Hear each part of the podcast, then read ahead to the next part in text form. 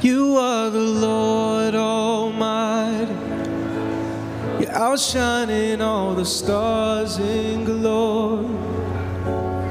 Your love is like the wildest ocean. Oh, nothing else compares. You are the Lord Almighty. You're outshining all the stars in. Your love is like the wildest ocean. Oh, nothing else compares.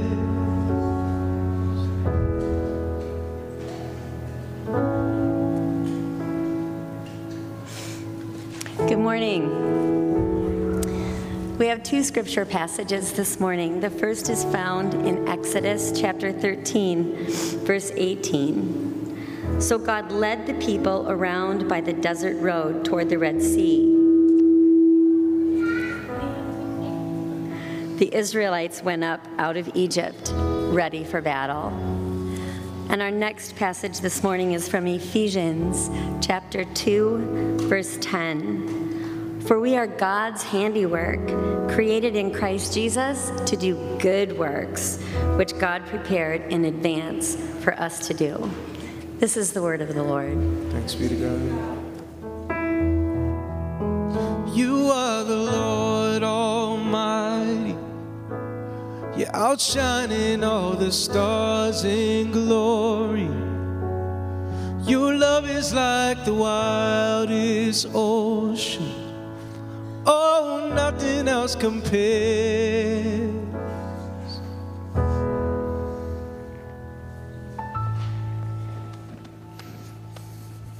Uh, good morning, friends. The Lord be with you. Uh, my name is Troy. I get to be one of the pastors here. I'm really thrilled to share the teaching role today with my good friend and fellow pastor, Tim Nelson. Um, uh, from the really early on after I had met Tim, we both discovered that uh, we share we share a kind of stubborn love for the local church.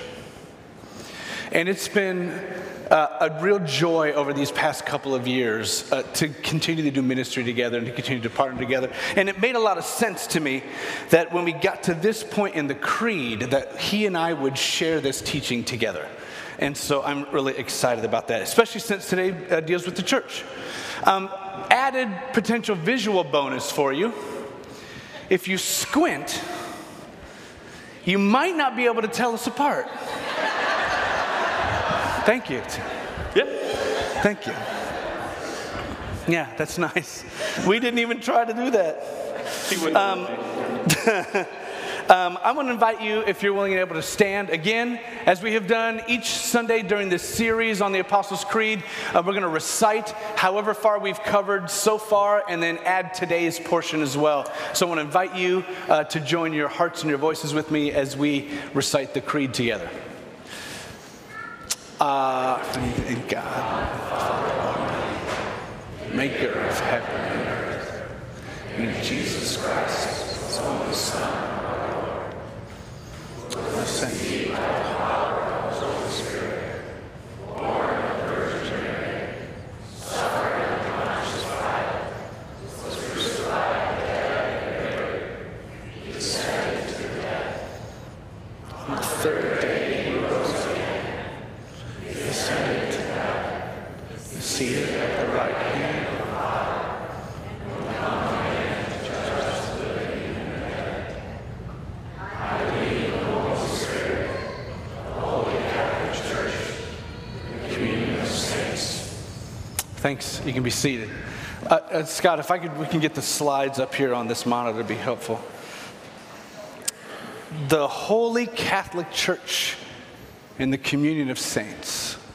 That's what we're going to try to cover today. Throughout this series, we've, uh, we've needed to deal with some of the vocabulary that shows up throughout this Apostles' Creed. At times, we needed to stop and to address some of the language, to unpack a little bit more of what we're talking about. And it makes sense today that we would probably deal with a couple of words that stood out to you. My guess is, as it relates to the church, a couple of interesting words the word holy and the word Catholic. Let me deal with the first one holy. I imagine some of you might have been tempted to tune out as soon as you saw the word holy and church beside each other. It doesn't take a genius. If you've read a newspaper or listened to a podcast recently, you would probably have to say, All right, Pastor, isn't that being a little charitable? Isn't that maybe even being naive to call the church holy? Really? What I want to stress is that using this adjective, calling the church holy, is not an attempt to say that it is entirely free of sin. Maybe here's a helpful way to talk about this descriptor in the church. I think about it in two different ways. Okay. First is this the Holy Spirit, that's we dealt with the Holy Spirit last week. The Holy Spirit draws the church into God's sanctifying power. And it's God's power that makes the church holy. That word, that description is given to the church by God, not because of what the church does or what the church doesn't do. It is given to the church by God. So it is God who makes the church holy by the power of the Holy Spirit. Second, this word reminds us. Oh, I'm sorry, I, I skipped a verse. Ephesians chapter 5, it says this um, that Jesus loved the church and gave himself up for her to make her holy. So it's not the church's effort, it's not what the church does or doesn't do. It is given to the church by God. That's the first way we would think about the word holy. The second would be this is that it, it, reminds the church that it is called to live into holiness. Yes, it will reliably and remarkably fail at being holy. Many, many, many times. Probably today. Many, many, many times. And yet, this word is a constant reminder that the church is called by God to live uniquely.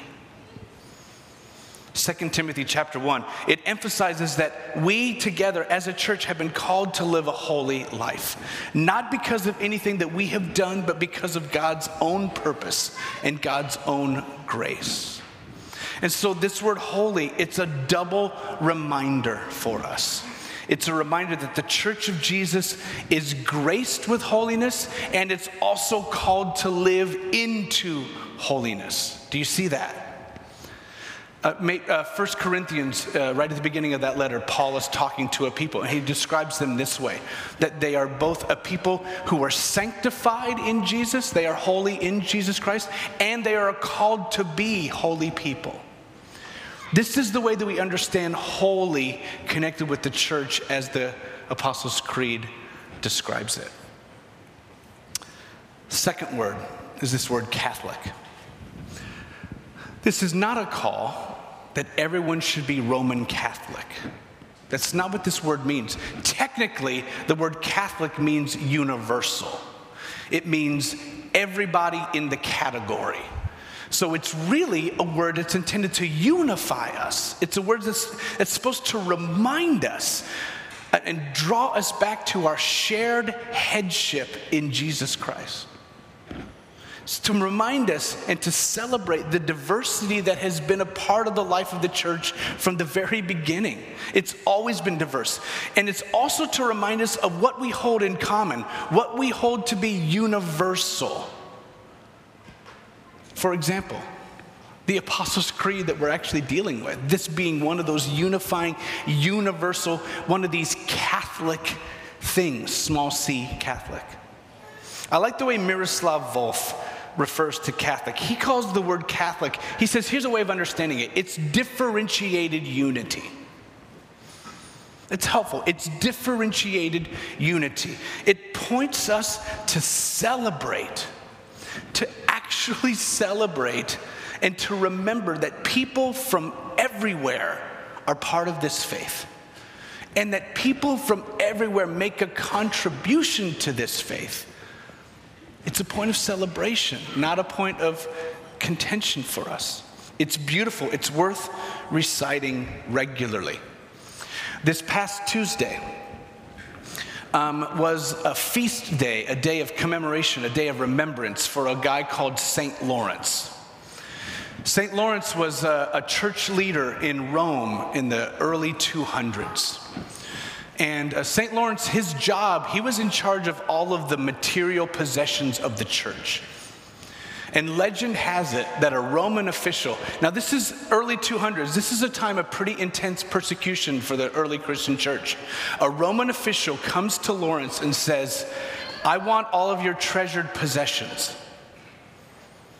The governor, the ruling authorities, they want your treasured possessions. And they know who to come to. They come to St. Lawrence. And so they say, We want your gold candlesticks, your silver vessels, all these things of value. And so uh, Lawrence says, Well, I'm going to need a couple of days to line everything up. The official comes back three ish days later, and he finds as he approaches this church that standing with Lawrence is this enormous group of people, this crowd of people. And you might wonder is this an insurgency? Is this a revolt? Is this defense? But as he gets closer, he realizes this, these are a bunch of people who are blind and lame and maimed, and there are orphans and widows. And the official comes up and he says to Lawrence, I'm here for the treasure possessions. And Lawrence says, Here are the church's treasured possessions. When the Apostles' Creed talks about the church, it's not talking about organizational structures. It's not talking about the preservation of an institution. The creed is talking about the church in the same spirit that the Bible does that it is a people, that it is an ecclesia, it is a group of called out ones. And It is always about people.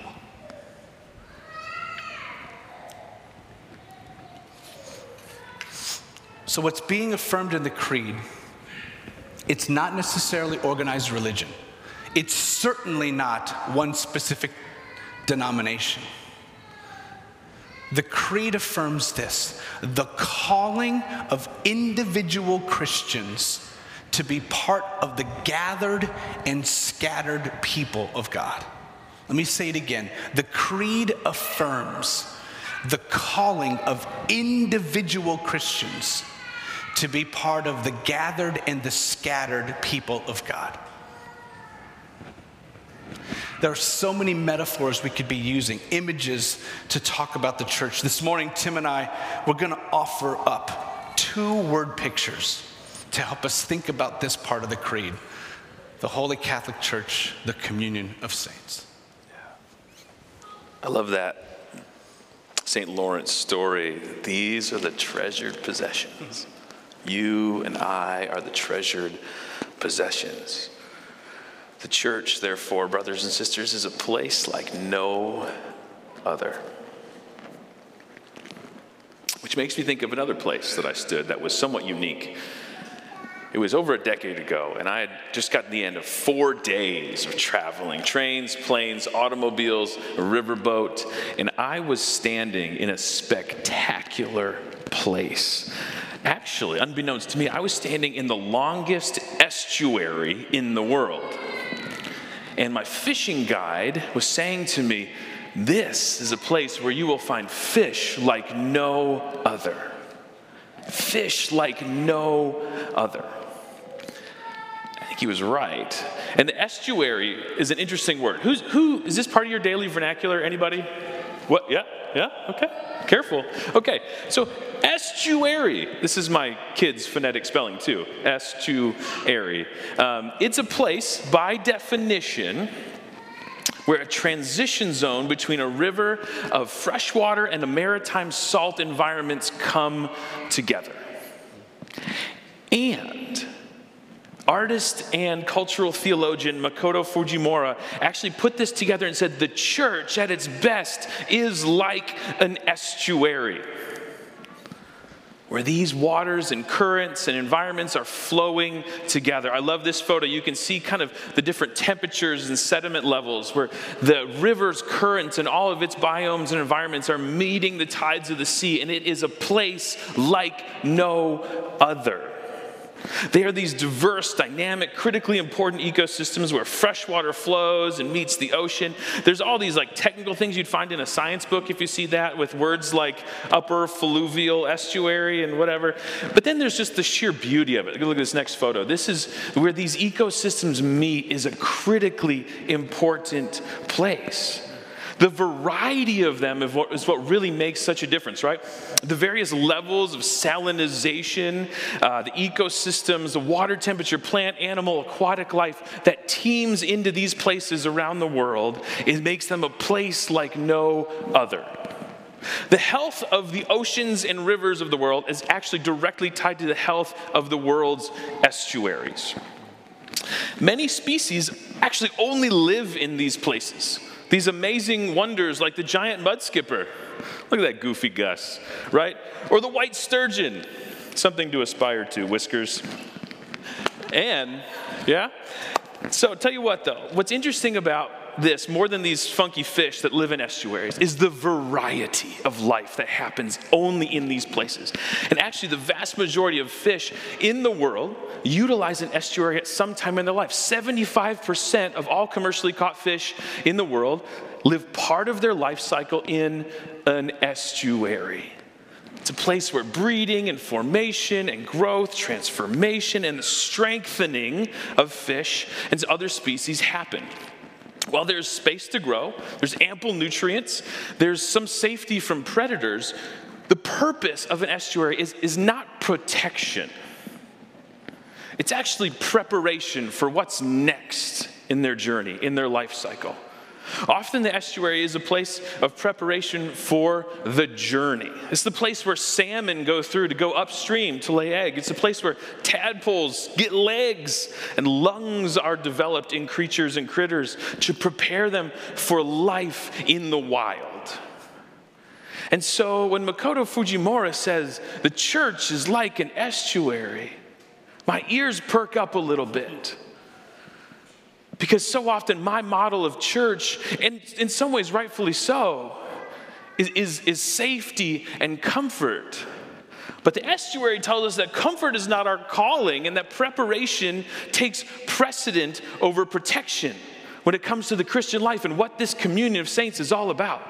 And that the Spirit is calling us and forming us into a place where critical growth in the dynamic waters of the congregation that's what happens. Where, where thing, the worlds are colliding, and this is where instead of competition, as people from all different viewpoints and social classes and all sorts of things come together in one place. Instead of competition, there's a concert of diverse voices that is held up in this place that is meant to form us for something else, not simply to stay. And so, what happens until Christ's return is this perpetual preparation to join the Spirit in mission in the world. And so, we move forward into this image of the estuary with this question of what, what could the Spirit of God be preparing you for as part of the church? Last Sunday, we had uh, we looked into the Holy Spirit as part of the creed. And after we participated in the Eucharist and people were singing, I had this, this profound moment of looking around at our congregation. And like no other moment before, although I've had many, is that I felt the Spirit was moving and renewing people here, changing us. And I recognize that this is a place where that happens. There is no other place like that. I love groups and reading and books. But what happens in the congregation, in the gathered body, even in the scattered body, if you're joining us online, something unique is happening in the world that is not found in a book or a social group or a podcast. There's something about the church where God has chosen this gathered body and called it, imperfect as it may, to move and transform and grow us and prepare us for something in these waters. Trisha read that text. It was Exodus 13, 18. And, it, and it's, it's very simple. It says So God led the people around by the desert road to the Red Sea, and the Israelites went up ready for battle. They were leaving Egypt. There were shorter ways, and yet God chose to move them through the waters to form them as a people of trust. And this text says they went up ready for battle. What they don't know is that it's, it's not necessarily a battle where they're fighting people right away. It's a battle of what, how God is transforming them, stepping into these waters of trust so that they can be formed for the journey ahead. Not necessarily see the wilderness as a place of protection, but of formation and preparation. What Israel goes into after this is 40 years in the desert where God is preparing them, shaping them, forming them, allowing them to rehearse the cycle of redemptive history. Every day, when they wake up to manna and quail and provision, recognize their place, who they are, and whose they are, rehearsing the story. A place of preparation, the estuary, that we sit and are among the people of a place like no other in the world. That what God is doing in and amongst and through us is pre- preparing us to join God's mission in the world like no other class, book, seminar, or group of people can. And we get to do it together. You're my boy, Blue.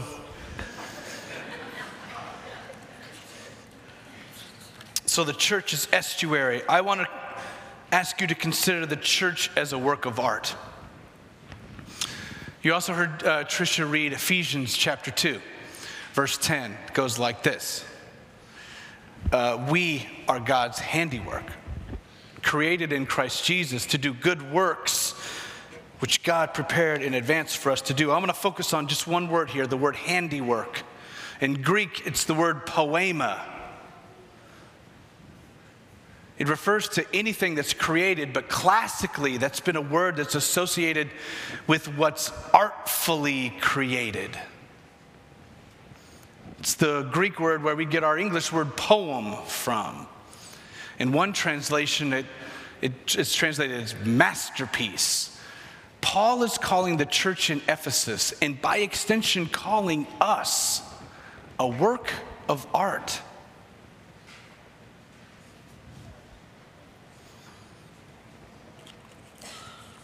I want to talk about my two favorite visual artists of all time, since you didn't ask. The first is a man named Mark Rothko. Um, he was an abstract expressionist. He died in 1970.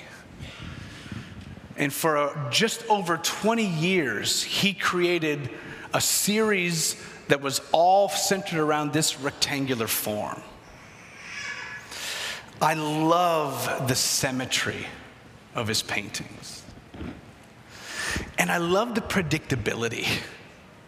I love the singularity of his focus. So that's Mark Rothko. Now contrast him with my other favorite artist, visual artist, Vasily Kandinsky. He was also an abstract expressionist. He died uh, quite a bit earlier, he died in 1944.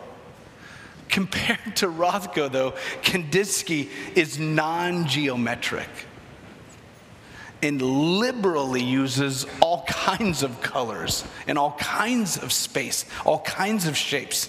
There's much less predictability with Kandinsky. And it feels free but also chaotic.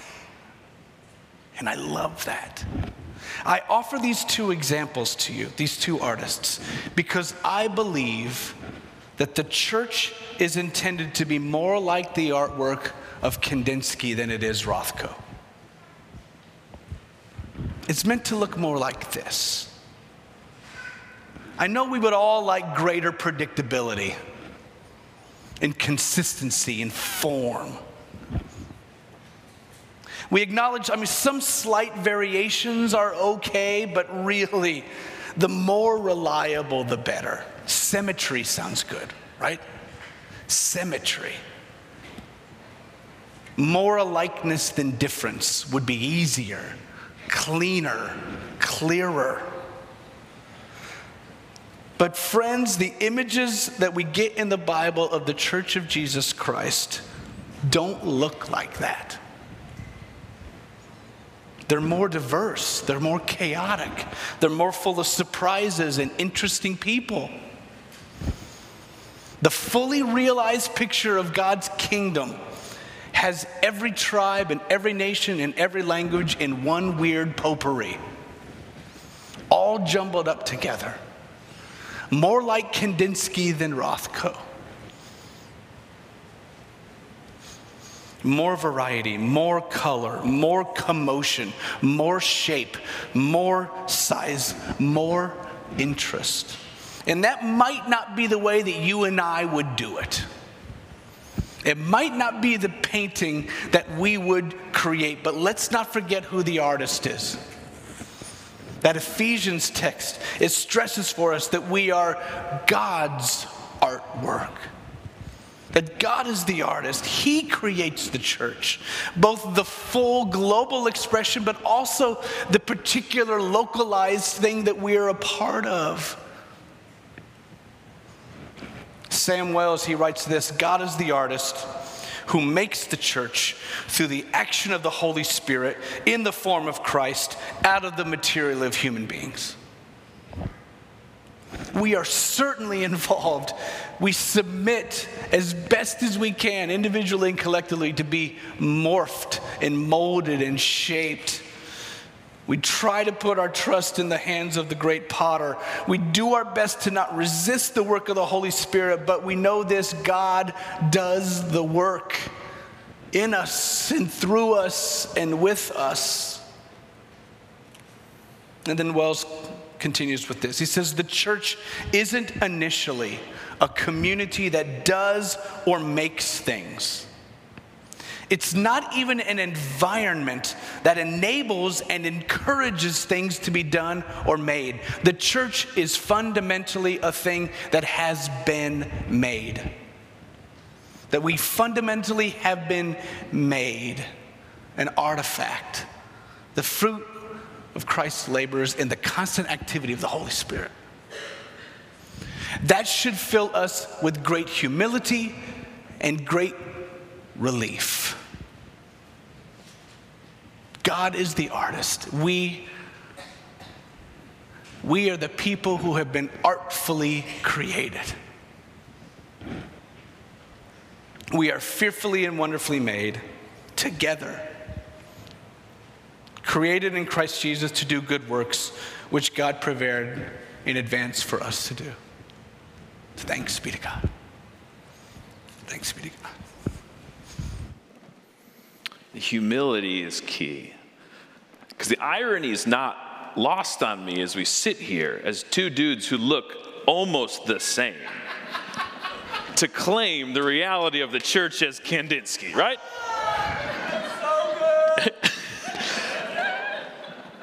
So we recognize that. But it's, it's who you got today.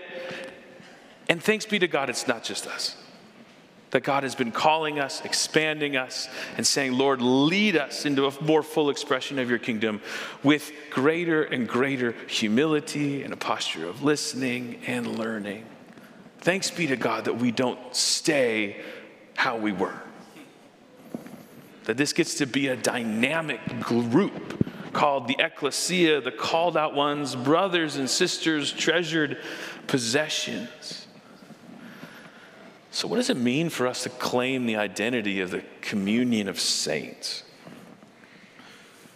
Outside these two pictures, there's thousands of different pictures and metaphors for the church, which is appropriate. The poet uh, Gerard Manley Hopkins reminds us that Christ plays in 10,000 places, places we're not accustomed to looking. So, what picture, metaphor do you resonate with? Is it us as the, the waters of the estuary? or the paint on the canvas, this dynamic sense that God is doing something much greater than you or I. What each of us has to bring to the table in the church is entirely significant. And by God's grace, very small. What a gift that we get to sit in that reality. So we ask a couple questions as we move forward out of today. Reiterating, what's God using the church to prepare you for? What's the Spirit preparing you for next? Is it a season where you're going to need courage? Is the Spirit doing a work of greater joy and healing in your life? Is God preparing you for a, a season where patience is needed? For the journey alongside somebody else, maybe in a, in a long term medical situation? let us ask together what is God using the church to prepare us for? And then I think too of the people of Israel in the desert and after in the generations after that, called to remember the work of the Lord. And so while as Troy alluded to it, there's no shortage of dirty laundry in the church worldwide, our church, any church. we don't need to be scared of that because God doesn't need us to defend the bride of Christ. God's faithfulness is what this whole thing rests on. But I would love for you this week to tell a story, a church story. Where's God met you in the people of this church or a previous church? Where has Christ shown up to your door with a hot plate, a casserole, or whatever the story may be? Where has your life been changed as being part of the church? It's, it's good for us to tell these stories. So that's our second invitation to tell a church story. Tell it to your children, your grandchildren, your friends at work. Just tell a, tell a good story. And also, to recognize that, that you matter as part of this, this place, that you, you belong it's funny, I can often hear teachings like this as about a distant group of people. And yet you are part of this story. The fully realized picture of the kingdom of God every tribe and every nation, every language together, as Troy was saying, more variety, more color, more commotion, more shapes, sizes, and interest we participate in something that is diverse and creative. We get a chance to look around as we approach this table, just as we design this place to see one another as we hear and open the word, so that I never read this scripture without you seeing both the scripture and our community. We encounter the table in the same way that it matters that we do this together. Rowan Williams says this great quote. He says, The person next to me, whom I may love deeply, may not know at all, may dislike, may even fear, is God's special honored guest, praying Christ's prayer and living from Christ's life. You and I and us matter in this story for those surrounding you and I hold the image of God, the very body of Christ. There's, there's literally no stronger language that could be used in Scripture by the church or by Christ Himself to say that you matter fully, presently, and eternally. You matter and you belong, and we belong to God. And so we come to this table to celebrate communion, the community. And so, as part of that, as part of our, our weekly back and forth of the Eucharist, Eucharist liturgy, we're going to add a little bit of, of words where we join a much larger community in saying a few things. So, keep an eye out for that. And so, as part of this church, as part of this ecosystem, as part of this grand painting that God has been painting since the beginning, we come to the table with confidence, knowing that here we receive mercy and grace and are a part of the body of Christ. And so, with that, I invite you to, to lift up your hearts. We say this together. Oh, actually, I was a little early. As the church, we have grace for one another. It's really great. So, let us start this again. The Lord be with you. Lift up your hearts. Let us give thanks to the Lord our God. And so it's right and good. It is a joyful thing, brothers and sisters, at all times and in all places, to give thanks to you, O Lord, God, Father Almighty, creator of heaven and earth. And so, therefore, we praise you, joining our voices with the angels and archangels and all the company of heaven to forever sing this hymn, proclaim the glory of your name. Let's say this together, friends. Holy, holy, holy Lord, God of power and might, heaven and earth are full of your glory. Hosanna in the highest. Blessed is he who comes in the name of the Lord. Hosanna in the highest. And so, holy and gracious God, you have made us for yourself. You've shown us this in Jesus Christ, your Son, who on the night he was betrayed took the bread and he took the cup and he broke it and he blessed it and said, This is my body and blood. Do this as often as you drink of it in remembrance of me. And so, Holy Spirit, we ask you to come and be a part of this meal. Set the table of our hearts to partake in the communion of saints, the body of Christ. Would you do for us what we cannot do ourselves? Would you knit us together in communion and humility and love as we sit and eat together? Would you bless us and transform us? Do not leave us the same. We ask this in your Son's name, Jesus. Amen. And so, friends, we get a chance to do this together, to participate in the eternal meal as the body of Christ. We have tables around here. If you're new with us, we come and we have uh, actual bread now, which is really beautiful. So you may dip or drink, whatever you feel called to do, and we do this together. And we do this as rehearsing the story of the church. And so we say this story together, saying, Christ has died, Christ is risen and Christ will come again. Friends, come for all things are now ready.